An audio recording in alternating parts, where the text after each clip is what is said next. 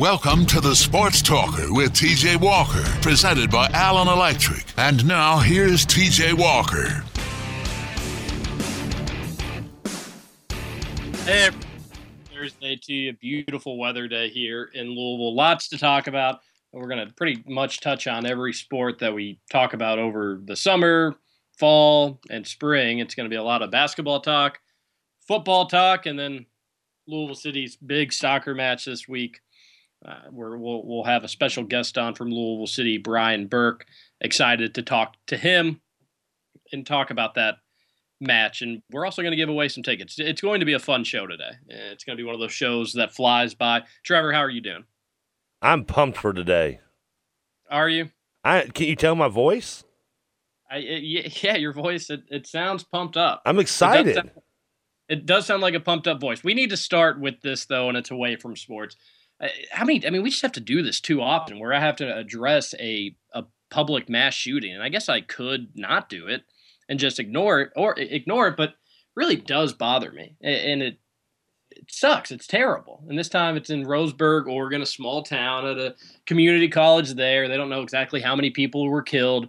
Uh, latest reports I see are 10, and that the shooter has been neutralized, which likely means he's probably been killed as well.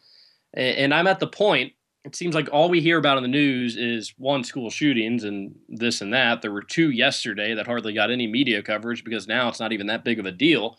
But all you hear about is shootings and also uh, politics. And with the election in 2016, which is still a year away, if I'm hosting a debate or ba- I'm going to vote on whoever has the best ideas to stop school shootings.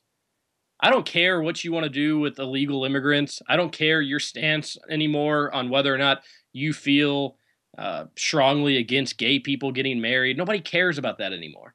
You can't even go to a movie. You can't go to the mall. You can't go to school in America without having that in the back of your mind if some crazy person's going to start shooting people up. So that's where my vote's going to go. I don't care if it's a liberal, a conservative, whoever has the best ideas how to stop public mass shootings in America will get my vote. It's time to start going over the top on this stuff. Start putting metal detectors in public places. I don't care how much money it costs. Figure it out. I don't care what you have to do. Find solutions. Uh, get cops at every school station there. Not that that won't help if one or two people get killed, and that's still terrible. Start taking guns away from people. I had never been the one to say that, but you know what else can we do? Start making it incredibly difficult to get guns, and also have to pack, pass mental health checks to get guns in every state and it's just it's a it's a stupid situation. I hate that we have to talk about it. Prayers for everybody involved. Uh, I saw a map of shootings in America, public shootings in America, uh, whether you know not just gang violence or something like that, although that's that's equally terrible. Where how many you it, the only time where we had gone about a week without one of them was in February. So 45 weeks in the last year where there's been shootings. Um, so, pretty terrible. Uh, but anyways, today's show will be fun. I promise. I just had to start with that so we get it out of the way, uh, so we can move past that. Trevor, right? Time for the fun to begin. Anything you want to add? Uh, no. Other than it's just, I, I agree with you. I mean, I don't know really where you can start to fix a problem that is is somewhat. I don't want to say under out of control, but I mean, there's there's obviously something needs to be fixed. I've always said get rid of metal bullets and make everybody just only get wood bullets out. Yeah, I, I mean, start, start making really, them. Just start being over the top with it. I don't care. I don't care if you piss off a good deal of the country. Start being over the top with it. I, I, I again, I, I don't know what. Well, you're never going to make everyone happy. That's a, that's a no. You're, you're not. But why don't we start making people safe again? It seems like that, and I don't. Again, I don't want to get into politics and you know there's so many people that say obama sucks and there's so many conservatives that absolutely hate his guts i don't think he's done that terrible of a job all things considered but there's no doubt i mean and it's not his fault it's not directly his fault yeah i don't think shooting like started that, as soon as obama got in office no it, it, no they didn't but it is now a lot more frequent since you know since 2008 it's just something i don't think he's touched on as much as he probably should have and I, I, wouldn't blame him. And I'm not saying it any because listen, you know, yeah. And I'm just saying I think it's a coincidence also, no matter who's in office, probably. and it probably it, you're you're right that it probably is just the way that the world's working and social media and how people just you know don't know how to deal with depression anymore and uh, you know I don't know if anybody if we've ever been in a time where people know how to deal with depression but it has just increasingly gotten worse and the country hasn't I don't think turned their attention towards help or moving in the right direction it's just been time after time and it keeps it keeps getting worse so uh, hopefully, that will be the the focal point of this upcoming election of how, what people are going to do. I mean, I you, you, can attempt to limit it, but you're never going to stop it. I mean, that's just and there's just too many people in this world, and it's too uh, guns are too accessible to to to stop forever always happening. Some someone going insane and, and just pulling it going on a mass shooting. But it would be nice to limit it to where we're not talking about it once every two months. Uh, Switzerland has one of the highest gun rates per cap, I guess per capita or highest families that own guns, and they have minimal shootings. And, and but on the flip side, Japan makes it virtually illegal to own guns. It's incredibly hard to obtain one, and they had two shootings last year uh, just two. Well, I mean, I think so, we I think we both know no matter how hard it makes to obtain it, it's still gonna they're still obtainable. I mean, it's not like you're not gonna you can make it. No, as, I I know. I'm just saying. I'm not. I'm not even saying that you have to have. I, I think we probably do need to start looking into stricter gun control because it wouldn't hurt. No, but I'm not hurt. saying that that's solution because you have Switzerland that uh, allows everybody to have guns, but you don't have shootings there. You have Japan, which lets nobody have guns. You don't have shootings there. And then in America, you let people have guns it's not a lot of people do have guns, but not everybody. And then it's just there's shootings every day. So it's not I'm not saying that we have to go to one drastic end of the spectrum. And gun nuts will tell you that everybody's got to have guns and this wouldn't happen.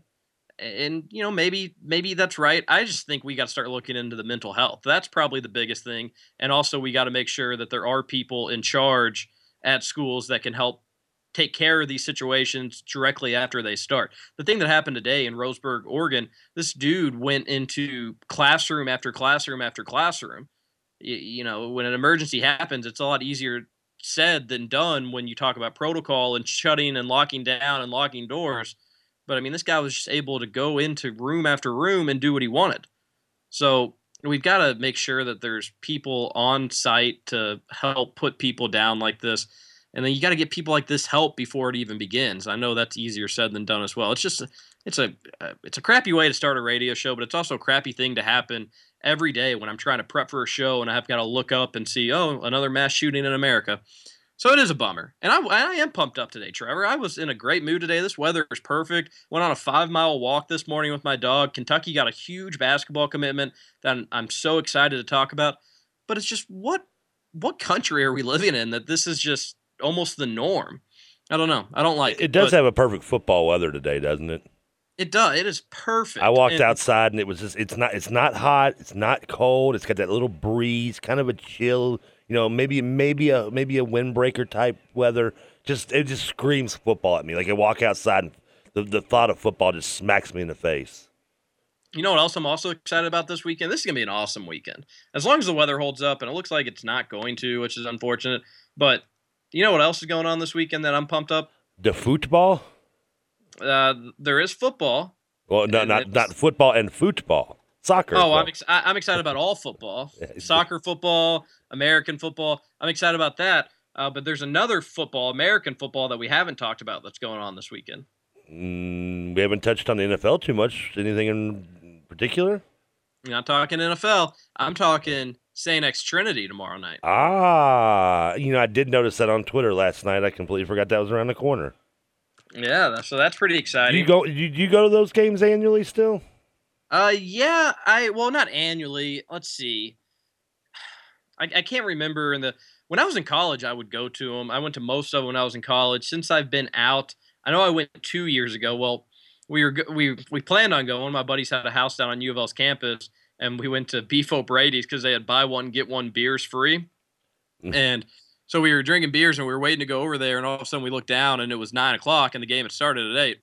So we walked, we we walked over there midway through the third quarter and uh, did watch the end of the game. It was uh, it was pretty entertaining. That was when James Quick was there, I think, two years ago. Would that make sense? No, I guess I wouldn't. Uh, no, he'd have been that'd have been uh, about three years Bonif- ago. Yeah, Bonifon's who I'm thinking of. Yeah. Um, so, you know, that was uh that was that, that was the last time I was there. I don't think I went last year. And the plan is to go down there and, and tailgate a little bit, play a little cornhole, and then uh, head into the game. But it is fun. It is fun to see 35,000 Catholics in one spot uh, watching football for a game that's been, I think this is like the 78th meeting or the 82nd meeting in the series is Trinity's only up one game in that. Pretty crazy how you can play that many games, Trevor. I guess it'd be the second old, second oldest running rivalry in the state.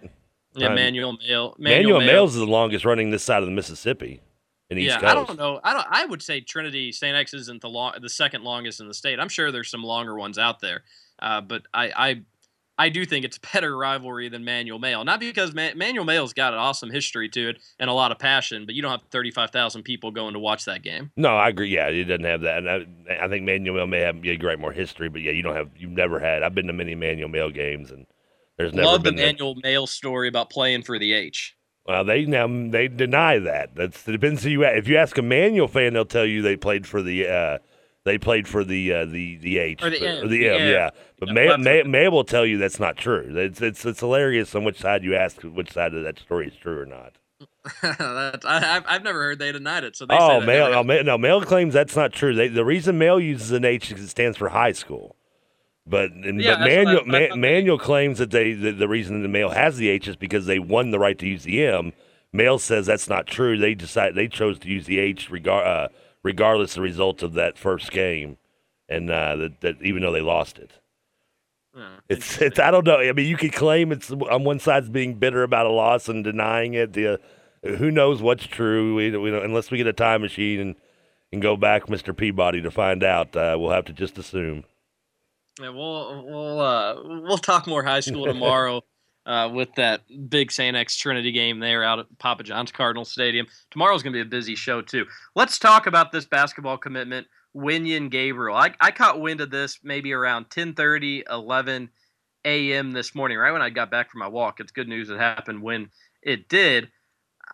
It kind of came out of nowhere, Trevor. You didn't hear me hinting about this yesterday. You didn't hear me being on top of this.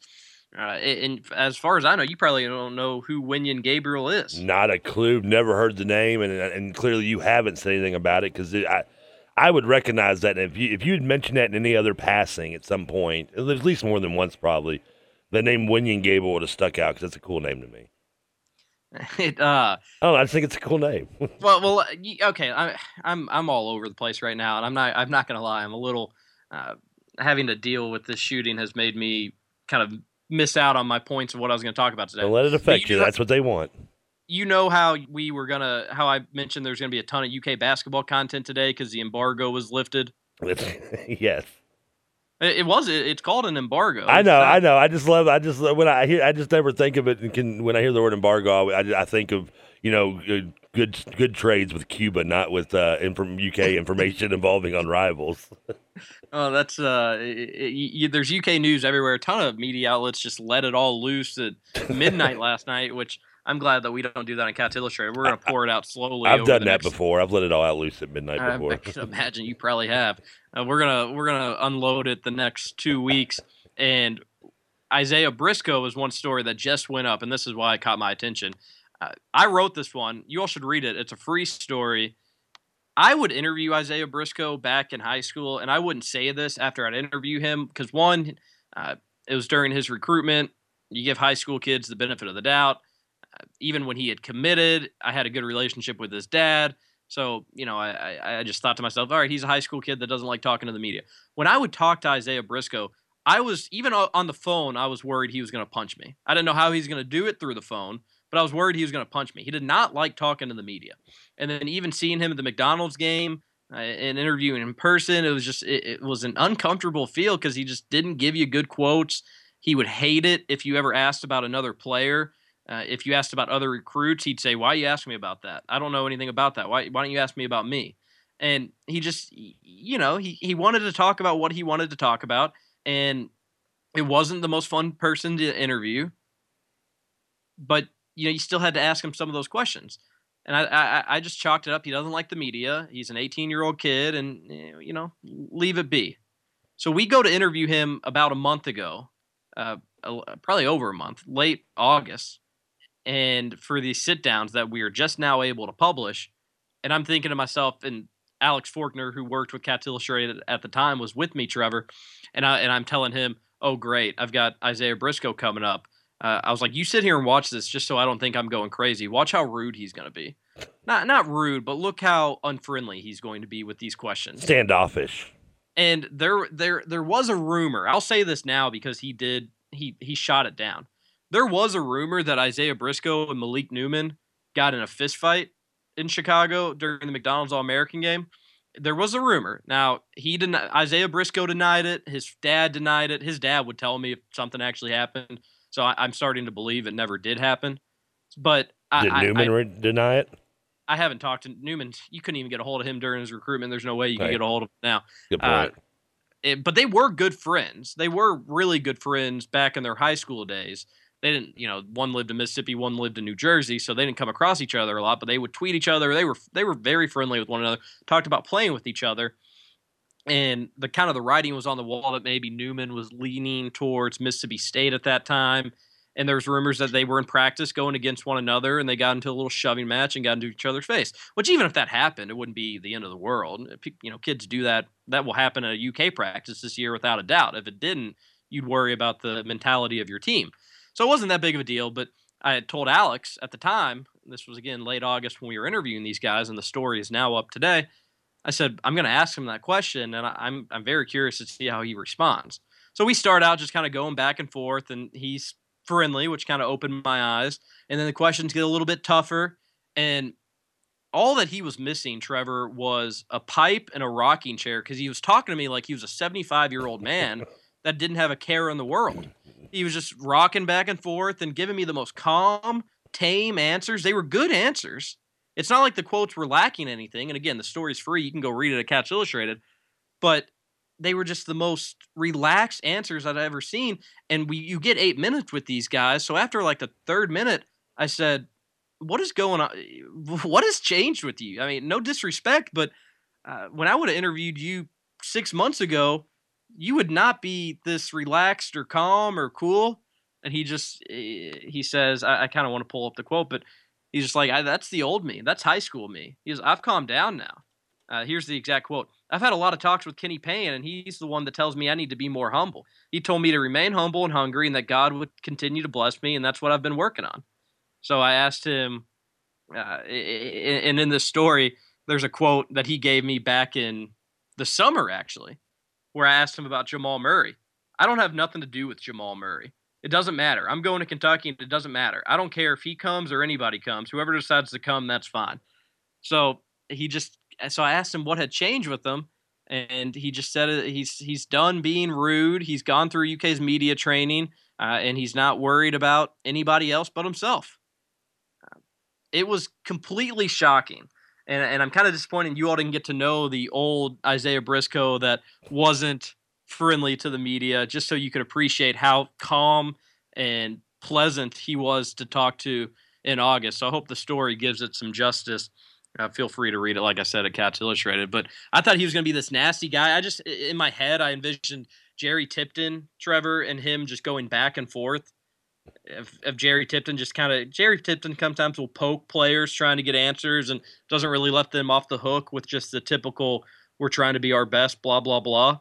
I just imagine him and Jerry Tipton going at it, but look like that's not going to happen anymore because Isaiah Briscoe has mellowed out, which did, makes did me. Did you think, walk away and Justin look at you, go, dude? He's what, what? What? What are you talking about? That guy's calm as can be. I did. Well, Alex, I was like, or Alex, I'm he, sorry, my bad. Yeah, as soon as he left, I was, I told Alex, I was just like, I, I swear, I'm not crazy. He used to not be that way, and he, Alex was like, I was gonna say. I went up to UK's SID afterwards, Sports Information Director, and I was like, I got to talk to you about Isaiah. And he put his hands on his head, and he he said, Oh no, what happened? Was he bad? What'd he say? and he is so worried that Isaiah Briscoe, because what that told me was, okay, they've been trying to train this dude forever. They have put him through the media car wash of trying to going from Kenny Payne to the SIDs, probably showing old videos of good interviews and bad interviews. And I said, no, he was great. And he's completely different than he used to be. And the SID told me that is the best thing I've, I, anybody could have told me today that's the best thing I've heard He's like, you don't know what that means to me with how hard we've been trying with him. So it's worked. So it's uh, a good it's a good thing for UK. You don't have a, a, hothead quote, and he was even voted best trash talker among high schoolers. Trevor asked him about that, and he said, "No, I'm not going to trash talk anymore. I, am going to let my game do the talking. That's not me anymore. I've I've mellowed out too much for that stuff." Oh, you can I still be like, mellow and trash talk. That's not. That's... I, I, I kind of like the trash talk, and I hope he yeah. leaves that part. I, I, think that can help players in their game at times. So there's nothing uh, wrong with being able to trash talk on the court, knowing when to turn it off when you get off the court. Exactly. A lot of a lot of good players are able to do that. DeAndre Liggins able to to do that. One of the better trash talkers I've seen at Kentucky. Uh, we're gonna head to a commercial break. We will talk Wenyen Gabriel. There's a lot I need to say about him. Yeah, I don't know anything about him. You're going to teach me. I will, and I, I don't want to say I'm Jamal Murray excited about Wenyen Gabriel, but oh, it's oh, no. pretty close. Oh no, It's really? Close. I mean, it, it really is. It really is because I just love and Jamal Murray really isn't this, and uh, you don't even get me started on Jamal Murray. But I just love athletic freaks that are incredibly versatile, and that's exactly what Wenyen Gabriel is, where he's going to be able to play multiple, multiple positions. And he's a dude that nobody really knew about during the summer, and then towards the end of summer, he just started blowing up, and now he's a five star. Uh, he was unranked in some rankings, so it, it's crazy how much potential he has, how much more room he has to grow and he's long, he's strong, he's physical, he's athletic. Uh, so I yeah, Trevor, you might Man. you might get annoyed talking about Wenyen Gabriel. I, We're gonna head I, to, I could take one Jamal Murray per year. I don't know if I can take two in one same season. Well, this well this is a different one though because they're in different classes. So oh, it's all right. okay, okay, okay. But we uh, we're gonna take a commercial break. When we come back, we will be joined with a defender on on on Louisville City, Brian Burke. Uh, he's one of their better players.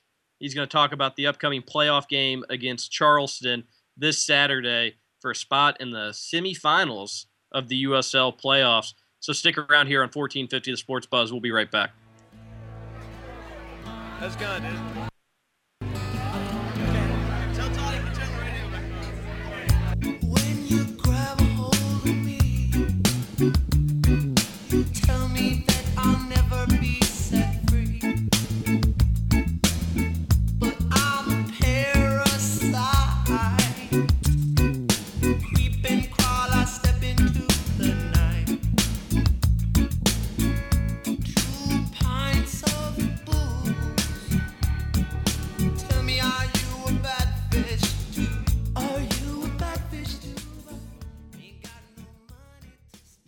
Eggnog for you, get you something to eat, drive you out to the middle of nowhere, leave you for dead. Presented by Allen Electric.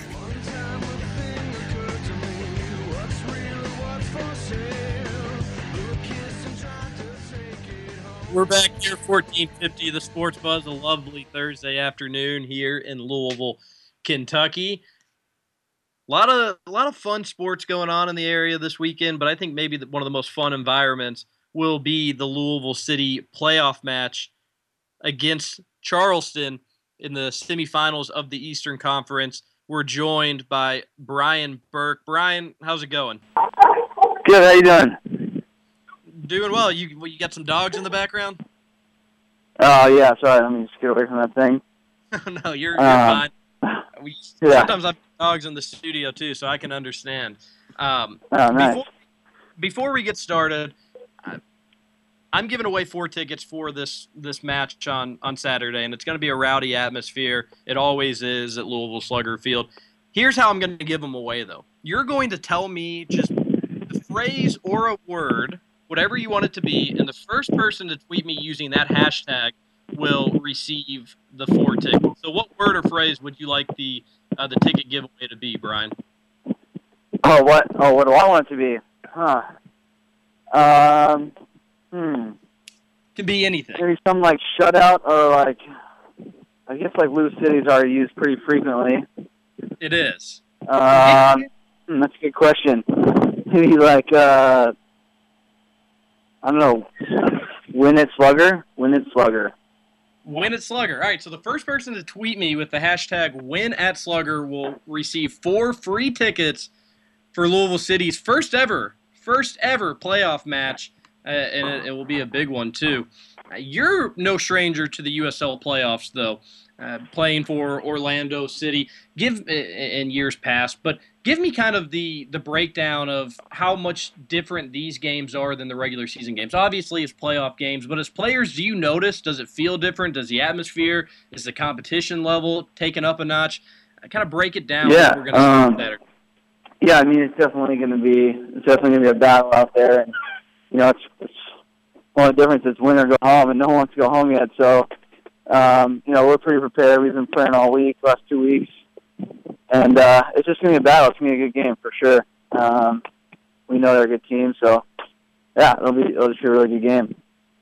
And you you've played them twice, if I'm not mistaken, and able to get a comfortable win at Slugger, and then you go down there one of the last games of the year where you will have everything virtually wrapped up and and get blank two nothing. Which one's more indicative to what we should see on Saturday? Um, probably you know the home game. what I'm hoping, but you know, it's still they're they're a good team, you know. So, um, you know, we have you know we we remember that loss. We remember they beat us, so we got we got that in our pocket too that we need to you know kind of remember and just you know it's just we just got to be ready for them. They're you know it's like I said, it's gonna be a really good game. We're excited and uh, we're definitely hoping for a win. What happened in that those last few last three games, I guess, and maybe four of the last five. You all had such a great season. I don't want to dwell on uh, some of the negatives of the season, but what, what happened in some of those last few games where you all came on the wrong end? And, it is a road trip, and those are never easy, regardless of what part of the season. Uh, but you all will be riding a three-game losing streak heading into the playoffs. So, what kind of happened in those last few games? Um, you know, I mean, we already clinched second place, and uh, I don't know, guys just got kind of complacent and um, kind of started playing for without each other, and you know, we just we, had to get back to playing as a team. It was pretty individual play going on, so we realized that, and uh, you know, we put it behind us now. And now it's we're still we're still zero and zero, you know. So it's our first playoff game, so we just got to kind of get back to how we were playing, how we know we can play, and uh, we'll be ready to go and I was watching a while I, I prepped for this segment today. I was watching a video on Louisville City's website, uh, LouisvilleCityFC.com. And they've got everything you, you need to know about the team on that website. I'm watching a video, getting to know you that you recorded back in June. So the season was, uh, I guess, a month or two uh, into the year where you called the and you played for Orlando City last year. Now they're in the MLS. I know Louisville's trying to follow that same guideline, although it may be a few years away. Uh, but you called Orlando City USL fans second to none. Do you want to go on this radio station and maybe change your opinion on whether their fans were second to none, or does Louisville City still have some room to go there? I'm putting you on the spot. Oh no, there's still. I mean, Louisville City still got the, the best fans in the USL for sure. Um, you know, I'm, I'm sure we'll see just purple and throughout the whole stands on uh, on Saturday, and we need them for sure. But uh, you know, they're still the best fans in the in the league, and um, we're definitely going to need them to be a 12th man for us on Saturday. Yeah. speak about the environment for this year because this is soccer isn't it isn't in Kentuckians' blood quite like basketball would be, but this team kind of comes out of nowhere. It was kind of a surprise that the Louisville even was able to land this team. It has no professional sports uh, with the exception of the bats, if you if you want to call that professional sports, and it just kind of comes out of the blue. Did the the the support did that did that exceed your expectations heading into this year? Yeah, definitely. I mean, I had no idea. I didn't even know it got cold here. I, I knew nothing about Kentucky. you know, I'm from California. I was in Florida, and I had no idea when I signed it was going to be snow on the ground. But I mean, you know, it's I had no idea, and it's just they've been they've been unbelievable, and it's every every time I hear someone come to a game, they just say it's like the best experience they've had, and you know, I, I run into people on the street and they say like, yeah, we're going to the game this weekend, so it's just it's really caught on for sure, and um, it's been an awesome experience, it's been a great year, and we definitely don't we want to keep going, so we need all the supporters' help on Saturday. We need to be loud, and we need them, so yeah, it's been awesome. Yeah, and it should be a, a great atmosphere on Saturday. And then to, tonight they're doing a kind of community support uh, for Louisville City fans, and there's some there's a big announcement. Will you be at Against the Grain to to meet with some of the fans this evening? Yeah, my head, my whole team's heading down right now. We're going to be there at uh, 5:45. I think the mayor is giving a speech at six uh, against the grain. So, yeah, we're all going to be there. We're heading there pretty soon, actually, right now. Do you do you want to fill us in on what that uh, big announcement may be? Um, I have no idea. I'm thinking it's for the game and maybe something else, you know, in Yeah. the future for Little City that he's uh he's been working on. But yeah, I mean, I just know there's some big things going on for Little City in the upcoming years.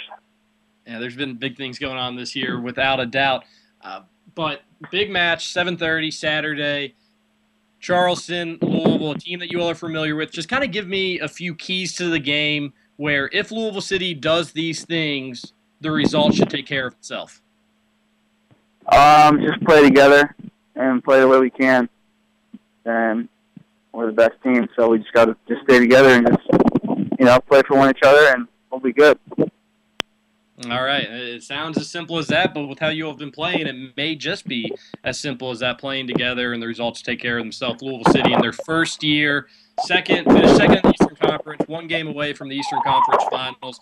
Hope everybody can get out there. Brian, best of luck on Saturday, and hopefully we can talk to you down the road previewing some other matches. Yeah, I appreciate it. Thanks for having me. All right, Brian Burke, defender on Louisville City FC. Fun talking with him. Hashtag win at Slugger, and you'll get four free tickets. Trevor, is there anything else that jumped out of you about that interview? I got to make sure you're paying attention. Yeah, because I wasn't. I was actually. Uh, I I heard the hashtag. I I heard Brian, and I heard you ask me if there was anything that, that stuck out to me. that's that's all you heard. That was all. I, that's all I can confirm nor deny. No, but it, it is a big match, and oh, know, I heard I- it's a big match, and it's a rematch. They they got beat by this team before. and they've also beaten them. They they Yeah. they've they won match. three one. They won three one. They lost two 0 The two 0 one was much more recent than the three one win. But like he said, they did have uh, their playoff seed locked up. There wasn't a ton to play for. It was on the road, so you hope that maybe goes into why uh, they didn't win that last game. So we'll have to uh, wait and see what happens Saturday. It it should be, you know, I haven't we haven't talked a lot about Louisville City here because they've been on that road trip. They've also had their playoff seed locked up, but it is one of the best offenses in the league. They're fun to watch. So hopefully they're able to get back to that playing in a meaning, meaningful game on Saturday. It is crazy to think though, Trevor, they're two wins away from hosting the USL Championship. Two this- wins away. and this like and their fir- in their first season. Their first year. Their first year, two wins away from being able to host, where you'd feel good about their chances to be able to win on the road. The Eastern Conference has been a lot better than the Western Conference in the USL. And if they can do that, they will uh, they'll, they'll bring home the USL Cup, which would just be an amazing feat. Big announcement tonight against the Grain at six o'clock. I wanted to be able to get down there, but I don't think I'll be able to with my show ending at five thirty to hear what it is. I'm sure there will be some news regarding the stadium. Uh, some sources close to me said it might not be concrete. Hey, we're building the stadium here, and it will be finished by this time. But it will be a uh, it will be a huge step in the right direction with the news we're given tonight. So I wonder. I wonder what the uh, the and, and and whether it's whatever level soccer you want to you want to say it about, but I wonder how often an expansion team. I guess this would be considered an expansion team, being it's their first year. I don't know if there's an exact uh, different way to describe it, but has ever won a championship. Not to put the horse before the cart too much, but or the cart before the horse, whatever, too much. But uh, I wonder if that's ever the first year teams ever won a championship on a level of professional sports. How often that has happened. I don't think it's happened a lot. Now the Bats were able to to win a championship early on, and they're Yeah, but they were already the Redbirds for they were the Redbirds, and also it wasn't, it wasn't their first year. Maybe it was their first year at Slugger. I don't think it. I, I, The Bats last championship was oh like oh oh two It thousand was- it was 2001. 2001. It was yeah, 'cause 2001. The, the, the series got cut short because of 9/11. 9/11. Yeah. Yep. Yeah. So uh, they they it was a best of three series to win the championship. They won game one. Then uh, the the terrible terrorist attack on 9/11 Yeah. Took place, and they just canceled the series. So yeah, that was the last time they've won, and I think that was in one of their first years at Slugger, if not their first year. Uh, but Louisville City trying to win in their first year at Slugger. Maybe there's some magic there at Slugger that where if it's your first year, good things happen. But it starts with a, a Charleston team on Saturday, 7:30. Weather's looking iffy, but uh, I, I got a good feeling about it. If So we get today's gonna- weather, I'll be happy with it. I'll be content with today's weather on, a soccer match. It'd be great. Oh, it'd be perfect. Yeah, but I, I think there's some rain chances, but that's okay. It'll pass. It said it's gonna rain. The last three Saturdays, it's had ba- it's had sixty percent, forty percent chances of rain, and at least in eh, when I've been in Lexington, it hasn't hit. When I've been in Louisville, it hasn't hit. Uh, it's down to twenty percent chance on Saturday, high in the sixties. That's all you could ask for. And that'd be. I wonder how many perfect. games we get canceled this weekend, football wise, or postponed at least Because because, the of the, hurricane? hurricane. Yeah, I mean, I it seems think- like any game that's on the East Coast that I, I that I've read about is uh, no matter at some point in the description of the game, whether it be in you know in written form or in verbal form, is is is being mentioned. Well, there is still a possibility of postponement, including Louisville and North Carolina State. Yeah, it seems like the latest indications have the storm heading out to the Atlantic. It may not even touch down. You never know exactly it's what's gonna happen. Joaquin Phoenix storm, right? Yeah, you never know exactly what's going to happen with hurricanes, but the latest projections have it not hitting, uh, not hitting shore. If if if it does, it'll be in the Mid Atlantic. So I, I think the the game on Saturday should be safe for Louisville, but it's looking like it may not even hit the Mid Atlantic or the Northeast, and just tail trail off into the into the Atlantic and eventually just die like all storms do. So hopefully that happens. Hopefully no NFL games get affected, and hopefully most of all everybody's safe. We're gonna take a commercial break. We will be right back here on 1450 The Sports Buzz. Stick around.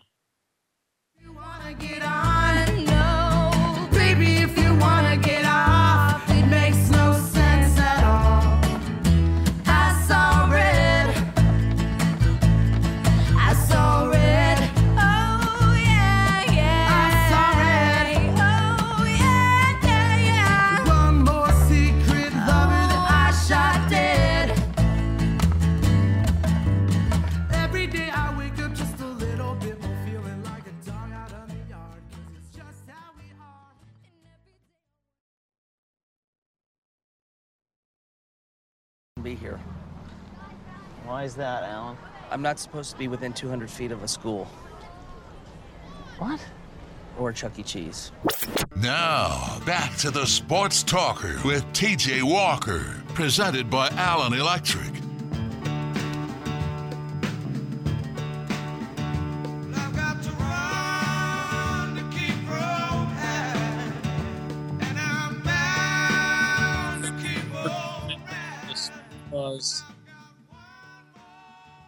It, it kind of feels like a Friday, Trevor.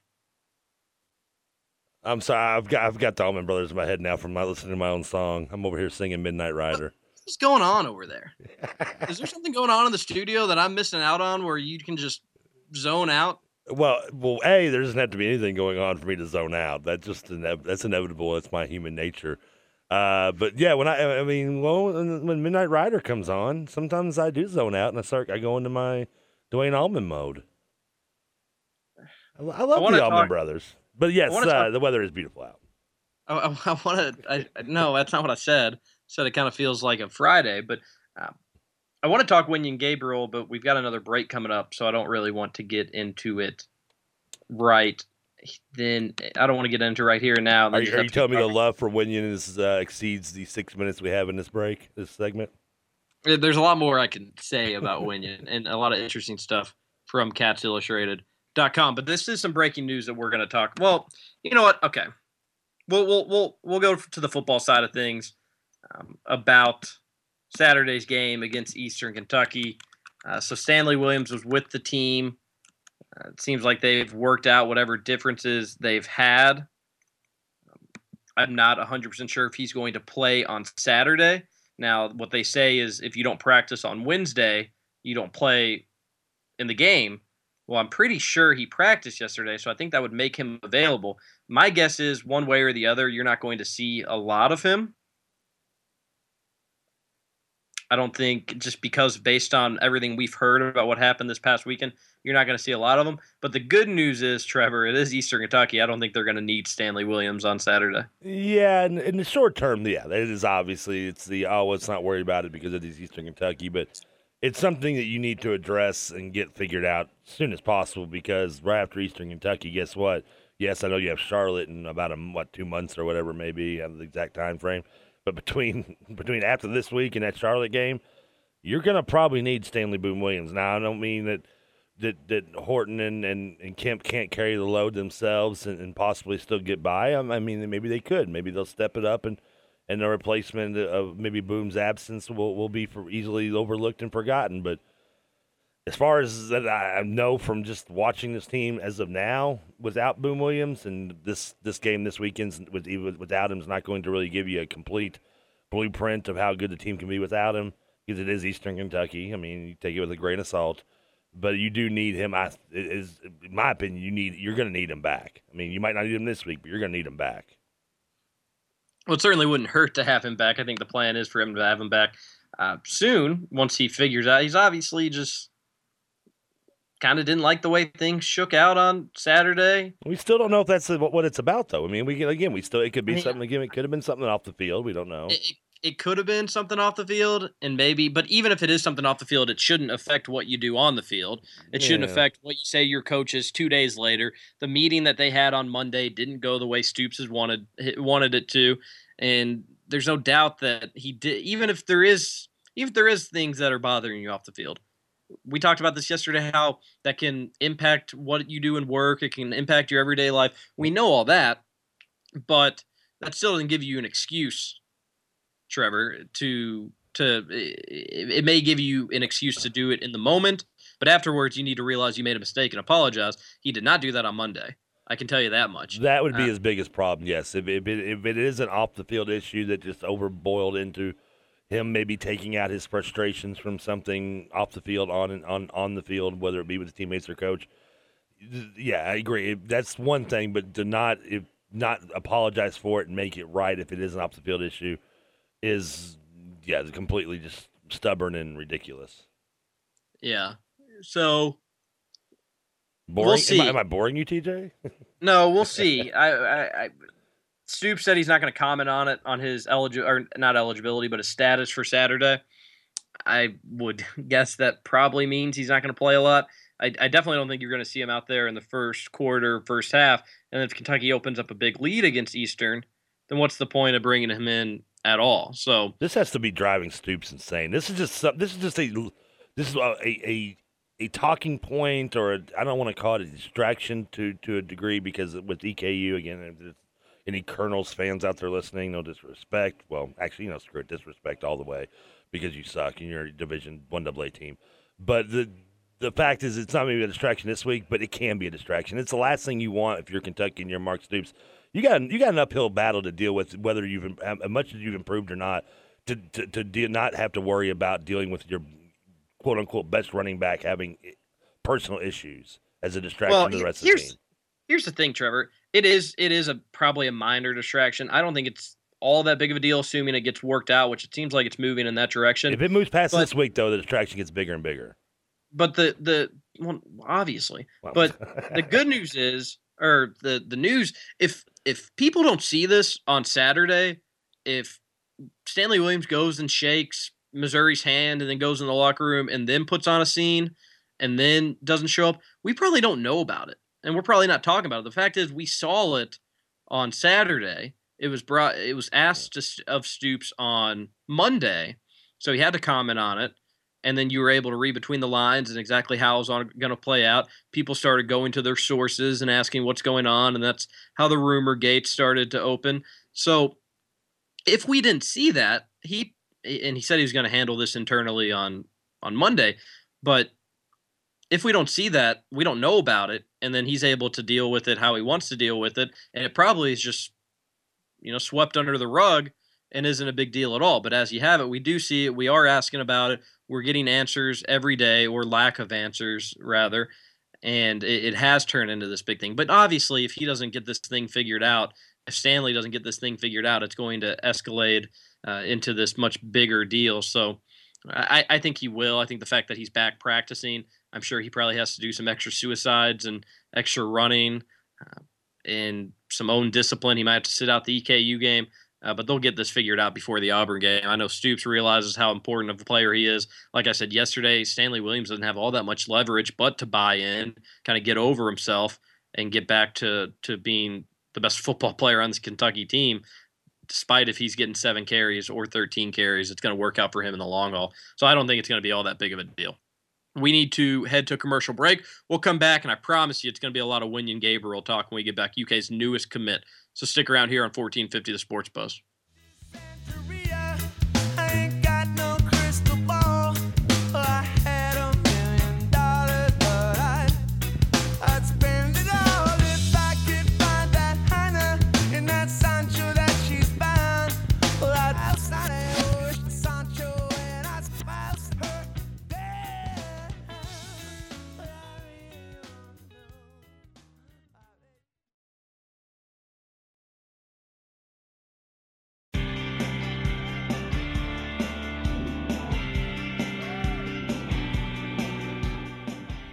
Trevor, I'm sure you can attest to this. Not all hangovers have to be the day after. They can be still the day of, depending what time you start drinking. Are you trying to defend a moment in your life? I know. I'm trying to. you sound like you're trying to defend a, certain situation specifically in mind. No, I, I'm trying to tell Jack Black that he's wrong. I mean, I mean, what if you? I guess if you quit drinking at six a.m. and you have to be somewhere at six p.m. and you, yeah, you could, I guess, be hungover by still and still technically been drinking that same day. No, you start drinking. You day drink for an event at like. eh, Hell, it could even happen for noon football games. If you tailgate early enough, start drinking around eight or nine. Or no, let's say you have a golf scramble going off at eight. Okay. You drink during the and you drink during the whole golf scramble. Let's say that your foursome drinks sixty beers and eighteen holes, and you can get hung over during the day. I tell you, I promise. What kind of alcoholic foursome are you rolling around with, dude? I mean, exactly that. An alcoholic foursome. It's, it's, it sounds like your test. Sounds like a tailgating party for tomorrow's Saint X Trinity game. It was. uh it, it- We came in second in the scramble too. Oh, so that was an exact. That was, I thought that was an unusual number to be exact for a random uh, story. well, we we brought sixty beers just to be careful. Oh yeah, because you don't want to run out. Between four of you, sixty beers. we didn't think that we there's any chance that we were going to drink all of them. And then uh, at the turn, we had like two beers left. So four of you drank fifty nine beers in eight in, in, in nine holes. No, no, no, no, no, no, no, no. We drank 30 in nine holes, or 29 in nine holes, 28 in nine holes, and then 60 in, or another 32 in the back nine. and this and so your but your point is that you so you were hungover that evening, yet uh, you were not drunk the day before. I, yeah, well, actually, this, I- I- I'm surprised I- you weren't. I'm surprised you were even awake. By the way, that's 15 beers a person. I need my good math there, Trevor. I need my listeners to know this was back in my college days. Uh, we, Yeah, that which takes- was like three years ago. Uh, I don't This think that's really relevant. Either way, it's not good. Kentucky was on the road against Florida, and after the golf scramble, we got a keg. oh yeah, because because you know you got hair on the dog. Well, we, we had a bunch of other friends come over that weren't playing in the scramble, so not all of them had, had been drinking. So we had a keg. Uh, I am proud to say I was the only person to not Puke. not have to not have to take a nap or puke. I was the only person that didn't have to take a nap during the day. I thought you were going to say the only, the only one that survived the alcohol poisoning that went around the room. I'm pretty good at. It, it, it takes liquor for me to kind of get sick. Yeah, I could I could drink a ton of beers, Trevor, and be okay. You know, obviously I'm not going to go driving anywhere, but I'm not going to pass out. But if I add liquor to the equation, that's when I, I start feeling pretty bad. Uh, so it was just beer that day, and then you know I've, I haven't even come close to drinking that much since then. Those that was my prime, Trevor. I don't know. That's that's. Uh, uh, yeah, I can relate to s- to, a prime. You should. You're first of all, you're still in your prime. You're 23, correct? 24. 24. Okay, irrelevant. This is one year. You're 24. You're still in your prime. The- the- We had this discussion yesterday when you like to make fun of me for my sleeping habits, but yet you're the one that goes to bed at like 10 o'clock at night. It's it's like I feel like we're in like a Freaky Friday reversal here. Like you- you're the old man, and I'm the teenager that stays up all night and does vices and and plays video games and sleeps till two or three in the afternoon while you're going to bed at like ten thirty and getting up at like six and eating breakfast and walking the dog and you know you're still in your prime. You're still in your prime, man. When I was 24, I was a I was a freshman in college, and b I was I was still doing you know some some heavy partying. You know, back in, at that point in my life, still now, now I don't I don't party anymore. Now, now, now, if I'm hungover, if I got drinking, I'm hung. I'm not hungover the day the next day. I'm hungover the next two days. So yeah, I, Yeah. in my my case, I could have. If I was Jack Black, I could tell him, listen, no, I wasn't drunk yesterday. I was drunk two days ago. That's what happens when you get to my age. See, it's kind of sad. A lot of my friends were in a group message, and and they're most of them are older than me, and they will have hangovers the last two or three days Oh. now. Uh, it's yeah, it's not good for me. Really, the only worst hangovers I have are if I drink liquor. Yeah, So liquor will do it to you. Is there a particular liquor that you have to avoid that just does not? You, well, I'm not saying it makes you sick. Well, it may make you sick, but it's that liquor that just when you drink it, just good things don't happen to you, or at least don't happen to people around you. You just that you act like a fool more than normal. You No, crazy no. stuff. like no there's no like poison liquor for me now there now and this is it, it the only liquors vary in how i feel the next day. And they all make me feel a lot worse but nothing will give me a worse hangover where i just want to go lay in the shower than fireball. Yeah, I've never done fireballs, so. And the thing and the thing is if i actually like fireball it's not that it, it probably out of all out of most liquor it tastes pretty good to me but if i drink fireball i can guarantee to not do anything the next day because my head's going to feel like there's a, a a concert going on inside of it That's probably So- how I am with Jaeger. The, the worst hangover I've ever had was from drinking.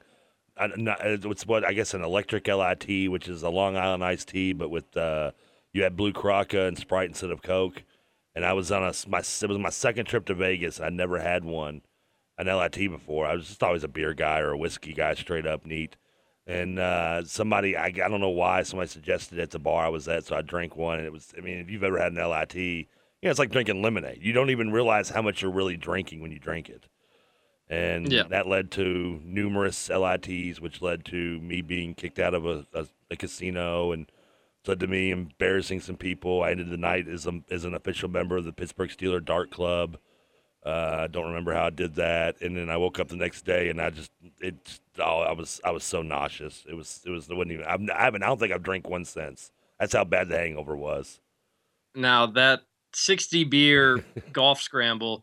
I need to remind you not everybody was able to hold their own like i was. Oh, somebody Uh, was drinking 25 while the other poor guy, poor guy had five. well uh, one of our I, I don't know I, I wish i could see how the beer breakdown was was how it was it was broken down to each of the members but we were we we, we actually in, in, let me explain this golf scramble to you. Uh, it's a sorority golf scramble a, a sorority puts it on and it's Nice. for a good cause. I don't remember what that cause is for. Alcoholism. but you have girls of the sorority be your caddies so they drive your carts for you. Oh, and you you have three people sitting in the carts and these girl these poor girls i think they were freshmen when we were when i was probably i guess a junior or senior and then the guys that we were playing with had already graduated. Uh, they had they didn't know what they were in for for that round but they kind of liked us at first and they were having fun with us. They're not allowed to drink despite our best efforts to try to make to have them drink um, and then they eventually got to a point where they were like oh no these guys are uh, unbelievably drunk and out of control. Uh, but we had one of our members we ended up playing 19 holes. We made the girls take us to the next hole and just keep playing and because we didn't want to leave. Uh, so they they did but we lost one of our members who was just passed out in the fairway um, I've, and we had to go passed back out before. we, we had it was passed out in the middle of the fairway. At that point, the girls made us leave, uh, and we we had you know we had sober drivers to get us home. I hope. Uh, yeah, otherwise it wouldn't have been good. But yeah, not everybody was able to to handle their own. I feel bad for those. I almost actually feel bad for the girls that drive those cars. I can't imagine how much harassment they took. Not just not your driver in, in particular. I'm sure she went through a few. I don't know how this golf scramble at UK it still goes on today, and it's still uh, it's kind of if you go to UK, you you've played in it before. If you're a guy, you've played in it before, and the stories have been unbelievable. Uh, There's been carts that have ended up in lakes. There's been carts that's ended up in sand in in sand traps. I know one girl, one girl caddy People just left with carts.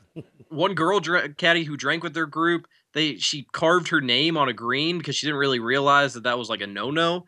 And this is a nice course too in Lexington. Uh, so it was. I don't know how they keep or they're able to do it. It is a, a lot of fun, but they still do it. I guess if they're raising money for charity, it doesn't really matter. It's all for charity. That's all you got to say. No matter no matter what goof ups and delinquencies you do, you can always just say what's for charity, and it makes it all okay.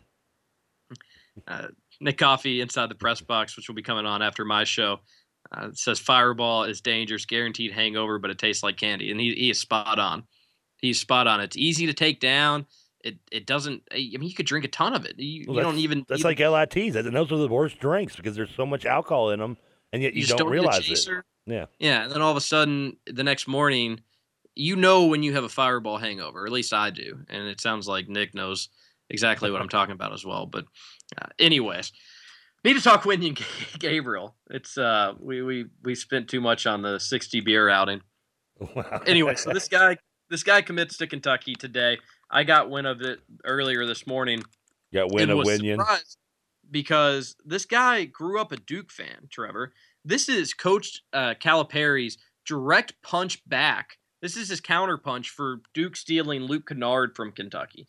Uh, Luke Kennard grew up a UK fan. He grew up in Ohio in a town that is mostly Kentucky fans. And his dad was a huge UK fan. His cousin went to UK. He had visited UK probably eight to 10 times in a calendar year, probably just to go down there and you know, party at Kentucky, which you can't blame him for. But also part of those times were to take in what Lexington and UK basketball had to offer, check out the facilities, check out the dorms. And then all of a sudden he goes and visits Duke, falls in love with it, and changes everything he's ever felt about Kentucky and goes to Duke.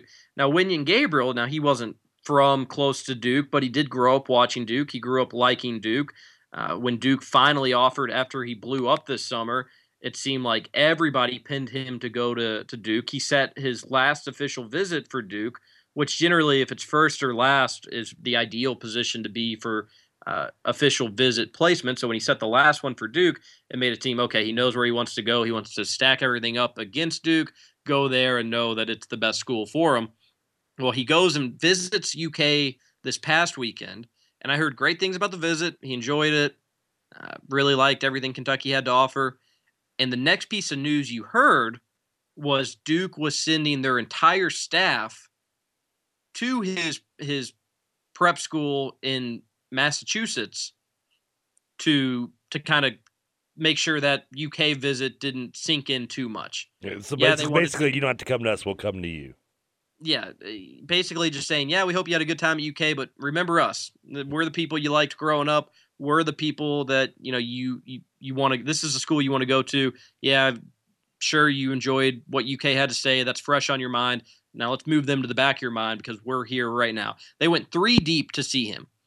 Here's the thing, though, Trevor, and, and you can find this interview at catsillustrated.com. You don't get this kind of honesty from teenage kids, especially when they're talking to the media. He was completely honest with me and basically said the Duke visit changed things for him. That made him know he wanted to go to UK. It backfired completely. And the reason why is because that was what he said the first time that he got to talk in linked with Coach K. And basically, the only reason he hadn't already committed to UK was because he wanted to have that one on one with Coach K, get to know him. And finally, when he did, it didn't really add up to what UK and, and Coach Calipari had to offer. So it, there's really some interesting quotes from Wenyen Gabriel on on why he picked that, and really most of our Q and A, and I, I think I spoke to him on the phone for seven or eight minutes. A lot of that time was spent talking about Duke. He talked about how he thinks Duke's probably the best school in the country, but it's not the best school for him, and he he he didn't realize that until after talking with Coach K. Uh, here here's what here's an exact quote. The only one I didn't know, the only coach I didn't know, uh, was Coach K. And I know he's a busy guy, but other schools recruited me with their head coaches, and Duke.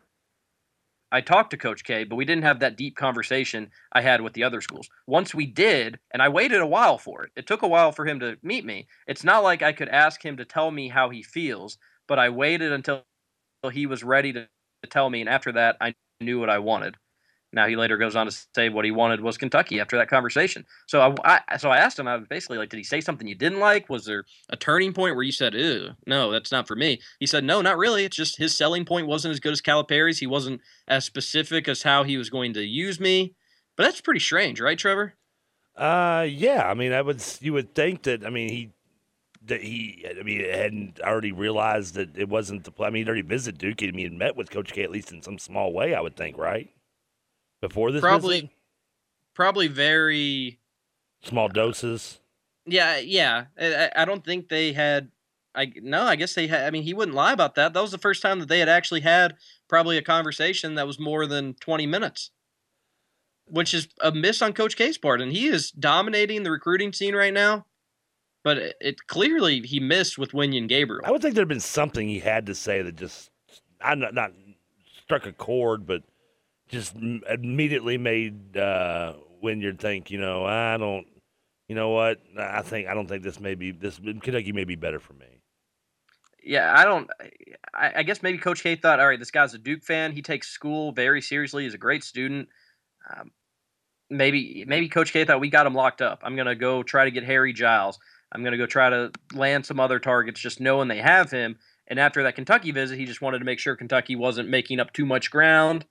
Wanted to make sure they were still in charge. When in reality, that conversation kind of sealed his fate, sealed Duke's fate, and and pushed Wenyen to Kentucky. Now, let me tell you what kind of player Wenyen Gabriel is. You just stole my next question, by the way. I had tweeted out that this might be outlandish, but this is kind of how I think of him. And I didn't get to watch a ton of him this summer because there's no reason to. But then he blew up into this great player, uh, and it's a completely different ball game now because now you, watch him and you watch his tape. He's got a motor like Michael Kidd Gilchrist. That's what makes him so great is how hard he plays. And that's something that translates to every level, Trevor. And we've said that about other players. That's what you want to see in a guy who's just going to be relentless, going to dive on the floor, be all over the place, takes pride in his defense. All of that is set in stone. So even if he doesn't progress anymore as a player, you're at least getting that. And anybody would like to have that on their team.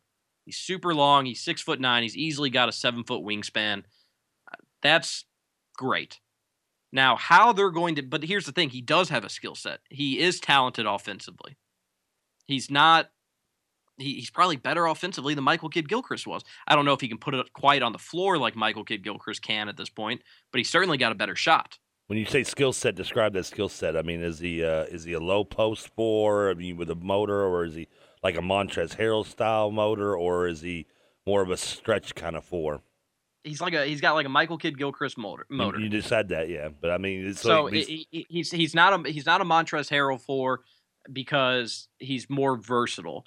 Montrezl Harrell was athletic, but he was kind of that bulky, big, strong, boxy athletic. But he had the motor. I mean, Kidd, Kidd Gilchrist, I get the motor Yeah. situation with him, but I mean, he was also in a six seven. I mean, I don't th- this this kid's a power forward. So I don't think he's six. I, don't, I didn't hear how tall you said he was, but seven foot wingspan. Six foot nine.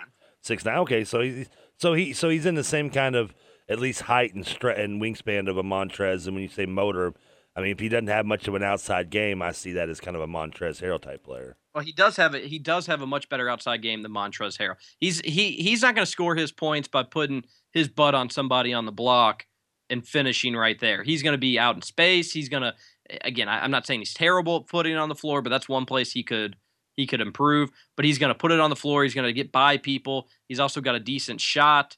Uh, I I don't know if there's a great UK player to compare him to, but what I did tweet is what he reminds me of is I think they're going to try to use him like the, a Trey Lyles who was a four in high school, was a four in AAU. John Calipari was Should have been a four in college. Should have been. Uh, yeah, I think he should have been a four in college. I thought he did fine at the three, I didn't say he didn't do fine at three. I just said he should have still been a four. but I think they're going to use him in that three role, where you know he's not a true three, but he's going to be able to be efficient from there. But he's so much more athletic than Trey Lyles. It's ridiculous. He's reminds me athleticism wise, just in terms of how long, bouncy, quick he is, and how well he runs the floor, similar to a Marcus Lee. So he's kind of a blend between a Marcus Lee and a Trey Lyles. He's got a skill set similar to Trey Lyles. He's going to be able to knock down those 18 footers, uh, 15 footers. I, I imagine maybe you can even stretch him to the three line where he's going to be able to be consistent. Probably maybe just the, just as good, if not better, than Trey Lyles, who kind of was underwhelming from the perimeter. He's going to be able to do a lot.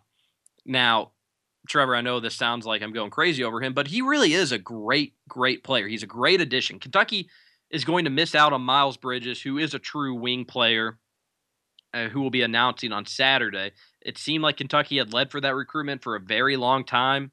He goes and visits Michigan State. Everything changes. Uh, he decides he wants to announce on October 3rd. He pushes his UK visit up. He was going to visit Big Blue Madness. Now he decides he's going to visit just some random weekend in September. And Kentucky just, Michigan State did something to change his mind. So it looked like this was going to be a hard week for UK. It was going to be a hard weekend missing out on a guy you led for. And then you go and steal a guy from Duke. That's a pretty impressive. It's a pretty impressive week for John Calipari and UK. Captain Ark tweets in says both UK and Duke are not for everybody. That's absolutely true. Uh, I think just Coach K missed on this recruitment. I think it was an easy recruitment, and he just missed on it. Does Wenyen Gabriel make the top 10 uh, impactful recruits already? No, not right now. not right now. But after this year, let's talk about it. Uh, and then Captain Art says Brandon Ingram type. He's definitely not as skilled offensively as Brandon Ingram because Brandon Ingram will will likely be one of the better offensive players in college basketball this year. Uh, he's going to be awesome, but he is really long. He's going to be a mismatch problem, similar to Brandon Ingram. He's going to be able to score inside if he has to. He's going to be able to take it outside. He's going to have some unbelievable dunks. It's going to be a uh, Coach Cal, uh, John Calipari is going to have a lot of fun with with Wenyen Gabriel and how he coaches him. I can't wait till So- the day that we the Kentucky signs a recruit and I have you on and ask you about him and you come on and you go, I don't know what the hell this coaching staff was thinking. This kid has no business at Kentucky. He blows. Well, you can always look. You can always have an optimistic spin on anybody, but you know eh, the the Mychal Mulder edition was strange. Charles Matthews isn't your typical John Calipari recruit. Not that both those guys I don't think can have an impact because they can, Yeah. but Wenyen Gabriel's more of the okay. This is a John Calipari player. This is a guy he wants. Even you know, and the weird thing is, and this is what I've got to remember when doing my basketball recruiting job. So many times people will make a thread on our message boards and say, "Hey, can you predict the 2017 class?" They will they they'll want to know well in advance what's going to happen. If you would have had me a year ago guess who UK was in a good spot for for 2016, I would have. I, I don't even know if I would have known who Sacha Killeya Jones or Wenyen Gabriel were. Both of these guys are people that have made huge jumps in the rankings, have really come out of nowhere. Uh, Killa Jones was a, a Virginia recruit that not a lot of people thought highly of. So both these guys have Gabriel really high went from ceilings. 84 to 23 and just uh, just over the summer. Yeah. Uh, and now he's Gabriel's now 17 on on Rivals. Okay. Uh, Killeya Jones 26. But both these guys have a lot of potential. They're similar players to an extent. Uh, both really versatile. I think Wenyen Gabriel's more versatile, where you're going to be able to move him to the three. Killeya Jones is going to be a stretch four. It's going to be interesting. Uh, John Calipari, you're going to have Isaac Humphries back, so you're going to have that anchor in the middle. But you are going to need some more meat down there. You're going to need some people that are going to be able to defend and, and post up. And I, I think I think Wenyen Gabriel and maybe Killeya Jones will be able to defend a four because they're going to be good shot blockers with their length. They're going to be troublesome. But you might want some more muscle down there because these are guys that are thinner and and not as strong. But uh, a good start to the class. It takes a lot of pressure off John Calipari to land a big because it seemed like Duke led for Wenyen Gabriel. Seemed they were going to miss on Miles Bridges. Harry Giles seems to likely to stay in the state of North Carolina. So there was a scenario where he was going to come up empty with bigs. Now you've got two really good ones. You're going to have Humphries back. You're going to have Tai Wynyard. You know, who knows if Marcus Lee decides to come back. So your front court for 2016, 2017 should be set. Now, what do you build around it? They're in a good spot with a lot of guards. De'Aaron Fox, Malik Monk, Kobe Simmons. You show him more attention. So John Calipari's done a good job with this class. It always seems like the sky's falling when UK misses on a guy here or there. Uh, but you got to remember that he's probably still the best recruiter in college basketball. Although Coach K certainly has some momentum. This is a, a punch right back for you for Duke stealing Luke Kennard. Uh, And so that's that. TJ, all right. Well, I got, I got. Uh, then I'll give, I'll give you the option of the last minute of the show. Do you a want to tell me your thoughts on Survivor last night, or b get my thoughts on the Blue Jays clinching their first AL East title since 1993? Well, congrats on that. I'm sure you're happy. Uh, I don't want to hear your thoughts about it. I didn't think you congrats on- did. That was a rhetorical question, really. Uh, here's I'll, I'll say this though: the Red Sox, who are not going to the playoffs, I've been wearing a Red Sox hoodie all day. I, I missed the playoffs because I saw a lot of my friends that are Cardinals fans celebrating, they're clinching, and it makes me miss the playoffs. I like this fall weather where it gets cold outside. You watch baseball, all the games matter, every pitch matters. I do miss it, uh, but they've been Red Sox have been playing great baseball. They've won three straight against the Yankees. Yankees are going for franchise win ten thousand, and still trying to clinch and they're having like 30,000 fans show up to the game. It's embarrassing for Yankees uh, if you're a Yankee fan, but all Yankee fans are probably fair weather fans. Anyways, Most of them are. and bandwagon fans, but uh, I say fair weather, but they're actually in a good spot. So bandwagon fans, I don't know, they're they're losers nonetheless. Uh, but they're going for franchise win ten thousand. If the Red Sox can win today and the and sweep a four game series and not give the Yankees win ten thousand, it won't make up for missing on the playoffs, but it will make me incredibly satisfied. Uh, Survivor last night was good. They voted off a guy that or a girl that I liked. I was disappointed in seeing that. Bastards. But you know, you gotta if you can't make it in the second week, then you weren't gonna you weren't gonna win the thing anyway. So uh, it, it was a bummer of an episode. where are they but at, oh, by the way? What studio are they Uh, pretending they're at? Cambodia. Okay. okay. Cambodia. But we're out of time for today. We'll be back tomorrow, Friday edition of the Sports Talker. Those are always some of the most fun. It'll be another jam packed show. Thanks for Brian Burke for coming on. We've got some ticket winners. I'll be in touch with them. Uh, but we'll see you tomorrow here on 1450 The Sports Bus. They say welcome to the 502. Take a Georgia boy, show 'em how Kentucky do. Oak Caprice classics, paint Kentucky blue. They say don't forget 270 be hitting two. Some call it bluegrass, some call it purple. I'ma call it home. Take a shot of Tron. Lay back in the lap and take